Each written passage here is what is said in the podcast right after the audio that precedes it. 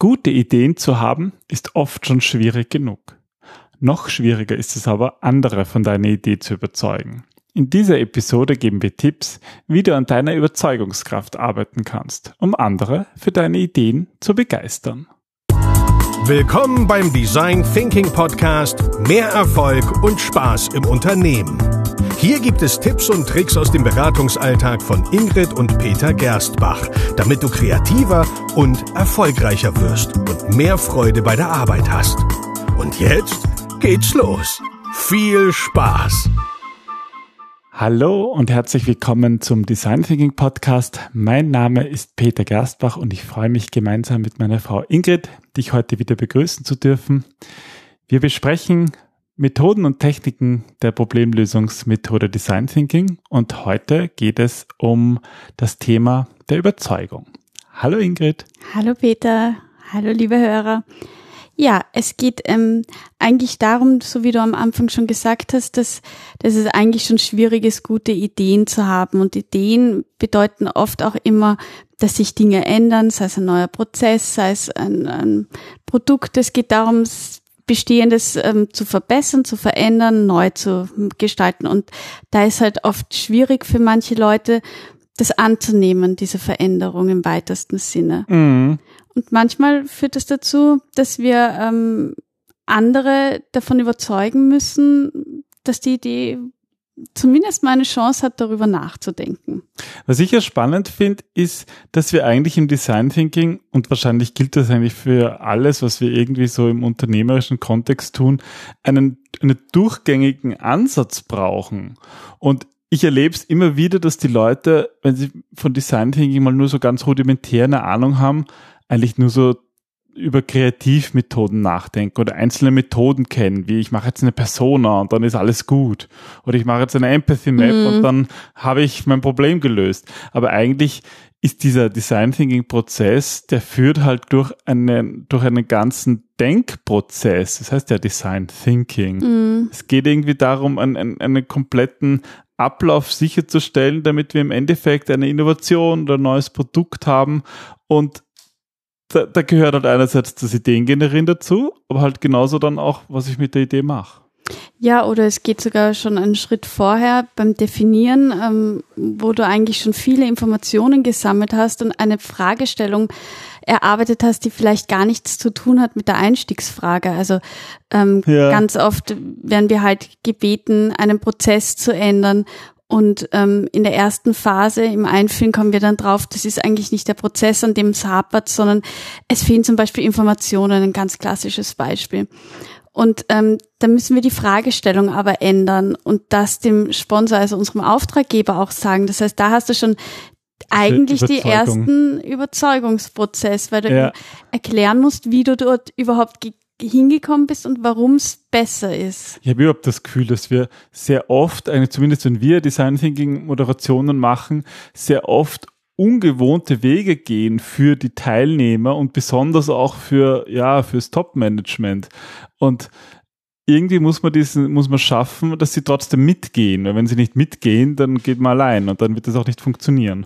Ich glaube, deswegen ist es auch immer ganz hilfreich, ähm, gerade zu Beginn oder bei schwierigen Prozessen, ähm, sich jemanden von außen zu holen, weil wenn man das intern macht und in diesem Prozess drinnen ist und eben auch diese ganzen Ideen schon kennt und diese ganzen, was da vielleicht als, als Einwand kommen kann, dann wird schwierig, gut zu argumentieren oder eben glaubhaft zu argumentieren. Dann und darum geht Auch so schnell so ein Gegeneinander. Mm. Ich weiß schon, was ich erwarten kann und dann kommt's und dann da, da, da ist man wieder in diesem alten Muster und versucht dem zu widersprechen. Genau, dann hast du diesen Filter schon drauf ja. und gehst eigentlich in die Konfrontation anstatt ja. in die Überzeugungsarbeit. Ja, und das ist natürlich der Vorteil, wenn man sozusagen da unverbraucht hineingeht.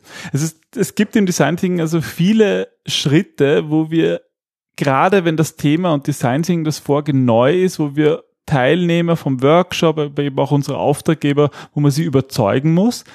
Aber heute schauen wir uns ganz speziell an die Phase, nachdem eine Idee schon sozusagen den ersten Prototypstadion verlassen hat und sich bewährt hat. Weil prinzipiell ist ja Prototyping eigentlich eine Einladung zum Gespräch. Es geht darum, dass wir eine Idee so weit oder so wenig weit, sage ich mal, ähm, aus, äh, eben einen Prototyp erstellen und austesten, dass wir sagen können, dass die Idee prinzipiell funktioniert.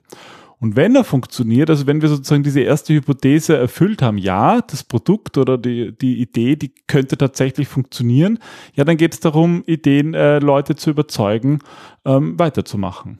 Genau, aber äh, eigentlich hast du schon den ersten Stolperstein genannt. Oft ist gerade beim Prototyping so, also ich erlebe das immer wieder, dass sie eine Idee haben, aber die Idee noch nicht noch nicht als Prototyp umgesetzt haben. Das heißt, mhm. die Idee gar nicht so weit ist, dass sie präsentiert werden könnte. Und dann, wie willst du dann jemanden überzeugen? Ja, ich glaube, dann ist es ja sogar schlecht, wenn du jemanden überzeugst oder weißt du noch nicht einmal, ob es funktioniert. Genau, genau. Deswegen ist, ist eben Prototyping so wichtig. Aber das ist eine andere Episode. Genau, das heißt, wir steigen jetzt ein, nachdem wir vielleicht einen ersten Low-Fidelity-Prototyp gemacht haben und ein erstes Feedback haben und unsere erste Hypothese eigentlich funktioniert, äh, sich gezeigt hat, dass sie stimmt und dass es tatsächlich ein Bedürfnis löst. Und jetzt müssen wir zum Beispiel das Management überzeugen, ähm, dass wir weitermachen weil wir ein bisschen mehr Budget brauchen, weil wir mehr Zeit brauchen. Ja, und hier kommen jetzt ein paar Tipps, wie das am besten gelingen kann. Tipp Nummer eins dreht sich eigentlich ganz um dich selbst. Genau, da geht's, lebe deine Begeisterung für die Idee. Ideen, von denen man selber überzeugt ist, wo man die Information hat, die ganze, das ganze Hintergrundwissen, wie es dazu kommt, die haben einen ganz anderen Spirit, eine ganz andere Energie als eine Idee, von der ich selber nicht überzeugt bin, wo ich mir selber denke, ja, hm, wir können mal probieren, aber ich glaube auch nicht dran, dass da wirklich was rauskommt. Und wenn du von deiner Idee überzeugt bist, wenn du authentisch sie lebst, dann, dann überträgst du das auch und dann kommt, also ich habe das vor allem gar nicht beim Prototyping, sondern eigentlich eher bei dieser Definitionsphase, bei der Fragestellung eigentlich noch nie erlebt, dass wenn Leute wirklich überzeugt waren und wirklich diesen Spirit in sich hatten, das abgelehnt worden ist vom mhm. Management Board. Mm, ja. Das ist immer eine große Angst, aber wenn sie eben das bringen und diese Energie äh, so übertragen können, dann steckst du Menschen mit an und darum geht's. Aber das ist auch ganz wichtig zu sagen, dass wir da schon nach einem validierten Prototyp sein müssen. Weil wenn wir den Prototyp, wenn wir mittendrin stecken, den zu validieren, dann kann diese Begeisterung sogar unser Ergebnis verfälschen. Dann finden die Leute unseren Prototyp toll, weil wir begeistert sind und nicht, weil der Prototyp gut ist. Deswegen muss es sozusagen vorher schon passiert sein. Aber dann, wenn wir bereits wissen, ja, er funktioniert und wir wollen eigentlich nur noch Leute überzeugen, dann ist es total wichtig und hilfreich, ja, wenn, wenn, die, wenn die Menschen, die wir überzeugen wollen, das Leuchten in, in unseren Augen sehen können, dann, dann spüren sie auch, dass das wirklich funktioniert und wichtig ist. Aber es gibt auch andere psychologische Tricks, die man nutzen kann, um Leute zu überzeugen. Was gibt es da? Studien haben gezeigt, dass wir eher Ja zu etwas sagen, wenn wir wissen, dass andere auch schon Ja gesagt haben oder ähm, ja schon begeistert sind. Äh, also eine Studie habe ich gefunden, die hat gesagt, dass mehr als 70 Prozent der Personen Produktbewertungen lesen, bevor sie überhaupt eine Kaufentscheidung treffen. Und Mache ich auch. Ja, ich auch. Also Obwohl ich, ich weiß, so dass sie meistens sind. gefaked sind und ich weiß, dass ähm, selten mein Geschmack mit mit anderen übereinstimmt, aber trotzdem lese ich es und trotzdem verlasse ich mich darauf. Am ärgsten ist es immer so bei Dingen wie Filme. Da, ja, oder die Bücher, Geschmäcker so verschieden, Bücher Wahnsinn. genauso, ja. Das kann man nicht wirklich sagen. Ich meine, wenn, wenn ein, keine Ahnung, ein technisches Produkt einfach nicht funktioniert, dann sage ich okay. Aber ja, ich glaube, du hast dann auch schon, also wir haben ja jetzt für unseren neuen Hund relativ ähm, viel neues, ähm, ich nenne es mal Klumpert, gekauft. Und da haben wir uns ja auch vorher damit auseinandergesetzt, ja, und das, ähm, weiß ich nicht, der Kennel, der zerfällt, wenn man ihn schon schief anschaut. Und dann kaufst du den Kennel vielleicht doch. Also das ist so ein, ein Käfig. Ähm, Hundebox. Eine Hundebox, genau, danke. Und schaust das schon so schief an und denkst dir, ja, das schaut wirklich instabil aus, na, ob das jetzt doch eine gute Idee war. Und suchst halt quasi auch danach, damit dein Glaubenssatz, den du von jemand anderen übernommen hast, verifiziert wird. Und deswegen ähm, wenn ihr Menschen von eurer Idee, von eurem Prototyp, von eurer Fragestellung überzeugen wollt, dann hilft es halt extrem, wenn ihr Referenzen habt, wenn ihr Fallstudien habt, wenn ihr andere Personen habt, die euch da unterstützen. Aber ähm, wir sagen natürlich nicht, dass ihr die irgendwie faken sollt, aber ihr könnt zum Beispiel ein Video machen von den Momenten, wo ihr den Prototyp getestet habt, wo ihr sozusagen echte, ein echtes Feedback von Kunden drinnen habt, ähm, was funktioniert hat. Das hilft enorm. Das Ganze geht auf den ähm, Hello-Effekt zurück. Und ähm, der sagt, dass wenn eine Idee von einer anderen Quelle als ähm, sehr empfehlenswert eingestuft worden ist, dann bewerten Menschen das automatisch positiv. Und so eine schöne Möglichkeit, eben ja, Ergebnisse aus dem Test des Prototyps mit anderen zu teilen und eben auch dafür zu sorgen, dass sie von den Produkten oder von der Idee auch wirklich überzeugt werden. Genau. Also nutzt den Halo-Effekt.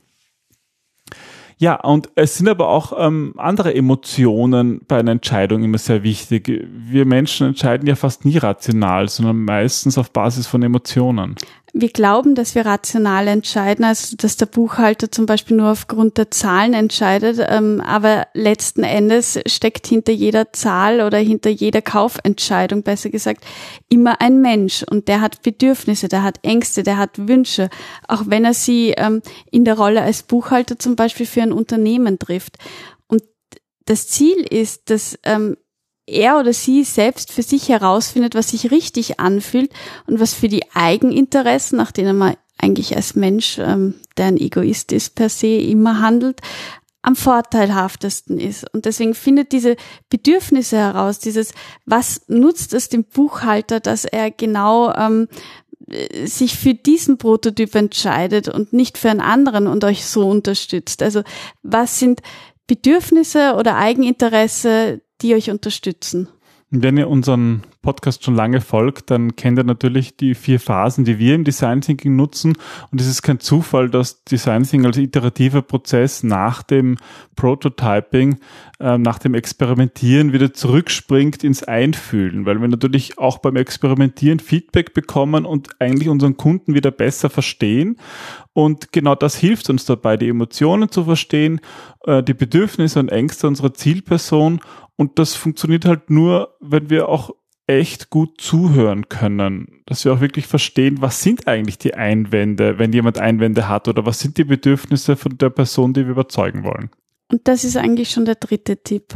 Hör gut zu und ähm, lerne das aktive Zuhören also auch ruhig paraphrasieren und nachfragen, ob du wirklich verstanden hast, ähm, was der andere dir sagen will oder was ihm richtig ist und offene Fragen stellen. Auch zum Beispiel, was ist denn deine, deine Angst, das passieren könnte oder ähm, was glaubst du, was, was gut funktionieren würde, wenn du dieses Produkt oder diesen Prozess für dich einsetzt? Was ist das Beste? Was ist das Schlimmste? Weil nicht vergessen, Menschen haben eben Angst vor Veränderung und mhm. eine Idee, ein Prototyp verändert immer etwas, oft zum Positiven, aber manchmal auch zum Negativen, das können wir nicht wissen.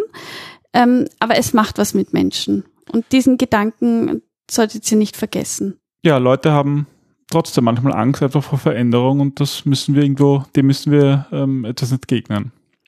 Es kann natürlich auch passieren, dass sie aufgrund dieser Angst oder vielleicht auch einfach, weil du selbst tatsächlich etwas nicht beachtet oder bedacht hast, ähm, deine Idee, deinen Prototyp ablehnen. Und das ist unser vierter Tipp. Ja, das heißt, es ist natürlich möglich, dass man ein Nein bekommt und dass man Nein hört und die Frage ist natürlich, was macht man dann? Habe keine Angst vor Ablehnung ist dazu unser Tipp. Und zwar ähm, es wird passieren, dass ein Nein kommt oder ich finde die Idee nicht so gut. Und deswegen ist das so wichtig, was Peter am Anfang vorher gesagt hat. Erstens, sei dir sicher oder sei selbst von deiner Idee überzeugt, bevor du andere überzeugen willst. Aber sei auch offen und, und ähm, kritisch und hinterfrage dein eigenes Denken. Ich glaube, wir sollten uns nie so sehr in unsere Ideen und in unsere Prototypen verlieben, dass wir nicht mehr offen sind für echtes Feedback. Und es ist das eine, Leute versuchen zu überzeugen und sozusagen ihnen die Chance zu geben, dass sie das Produkt, die Idee in einem neuen Licht sehen. Aber es ist etwas anderes, selber nicht mehr zu sehen, wenn da tatsächlich irgendwo ein Denkfehler drinnen ist. Und ich finde es total wichtig, dass wir nicht vergessen dabei, dass es nicht als uns ähm, als uns als Person geht, ja, also wenn ihr Feedback einholt auf einen Prototyp, dann gibt die andere Person kein Feedback auf euch als Person, sondern auf die Idee, das wird auf oft den Prototyp. vermischt. Und das vermischen wir ganz oft vor allem. Deswegen sagen wir auch immer, bitte niemals Freunde befragen, weil es da einfach ganz, ganz schwer ist, die Rollen sich bewusst zu machen und da rauszutreten, sondern ähm, Fremde, am besten potenzielle Kunden befragen und nie vergessen, es geht nur um deine Idee und die hat nichts mit dir als Person im engeren Sinne zu tun. Hast du da eigentlich einen Tipp oder eine Idee, wie man das, wie man das schafft? Weil ich erlebe das halt oft, dass Leute dann wirklich persönlich getroffen sind, wenn, wenn ihr, ihre Idee abgelehnt wird. Also wie kann, wie kann ich mich ein bisschen von meiner Idee separieren, dass ich das nicht so persönlich nehme? Also erstens, so wie du gesagt hast, versuche ähm, dich nicht in deine Idee zu verlieben, sondern sei dir bewusst, dass die auch Schwachstellen haben wird und, So, und so ein dass man, bisschen so eine sachliche Distanz Ja, zu dem eigenen absolut. Arbeitsergebnis Und aufbauen. wenn du rausgehst zum Prototyping, sag dir noch einmal, es geht um die Idee und präsentier sie auch so, dass es, dass, dass du den Scheinwerfer auf die Idee und nicht auf dich als Innovator legst. Also, Mhm. dass, dass du auch wirklich sagst, du hättest gerne auf diese Idee, auf diesen Prototyp, auf diese Fragestellung ein Feedback, damit du daran weiterarbeiten kannst. Also auch das ganz ähm, nach außen hin offen zu kommunizieren, so dass du es hörst und so dass der andere auch hört. Dann hilft das schon. Das gefällt mir. Das finde ich gut. Ja, und dann, dann ist ein Nein auch keine Ablehnung mehr, sondern das ist eigentlich eine, eine Einladung Weitere Einladung, ja? zu lernen, ja, aber Ja. selber zu lernen. Und das ist halt das Schöne am Design Thinking und da schließt sich auch der Kreis wieder, das zeigt, dass dieser Design Thinking Prozess in sich schön geschlossen ist und eigentlich dabei hilft zu lernen, egal worum es geht, egal was eure Prototypen sind, ob es um Prozesse, ob es um Produkte, um Dienstleistungen oder um Geschäftsmodelle geht. Ihr könnt das mit all diesen erwähnten Dingen machen und dabei wünschen wir euch viel Spaß und viel Erfolg. Genau, Spaß ist da eh ähm, ein gutes Stichwort. Ähm, Spaß. Ähm, Wenn man Spaß hat, dann nimmt man das auch nicht alles so ernst und, und kann das Spielerische ähm, auch aufnehmen und das tut eigentlich dann im ganzen Produkt und der Entwicklung man lernt auch gut. mehr, ja. Also das spüren Menschen, auch wenn es vielleicht nicht explizit sagt oder mit einem Lachanfall dorthin geht. Ähm, aber habt einfach Spaß an der ganzen Sache und dann, dann werdet ihr andere schon überzeugen. Davon sind wir überzeugt. Genau, und wir uns freut's, wenn es bei euch funktioniert. Und wir danken euch sehr herzlich fürs Zuhören. Genau. Wir hören uns demnächst wieder und wenn ihr Fragen habt, wisst ihr, wo ihr uns erreicht. Genau, das war der Design Thinking Podcast und wenn euch diese Folge gefallen hat, dann freuen wir uns auch ähm, über eine kleine Geste, wenn ihr beispielsweise bei eurem nächsten Prototyping auch mal erzählt, dass es da einen Podcast gibt und wenn ihr die Methode kennenlernen wollt, dann könnt ihr diesen kostenlosen Podcast hören. Also sagt das weiter an Freunde und Kollegen, das würde uns sehr freuen und uns zeigen, dass wir hier weitermachen sollen. Ja, dann bis zum nächsten Mal. Bis nächste Woche. Tschüss.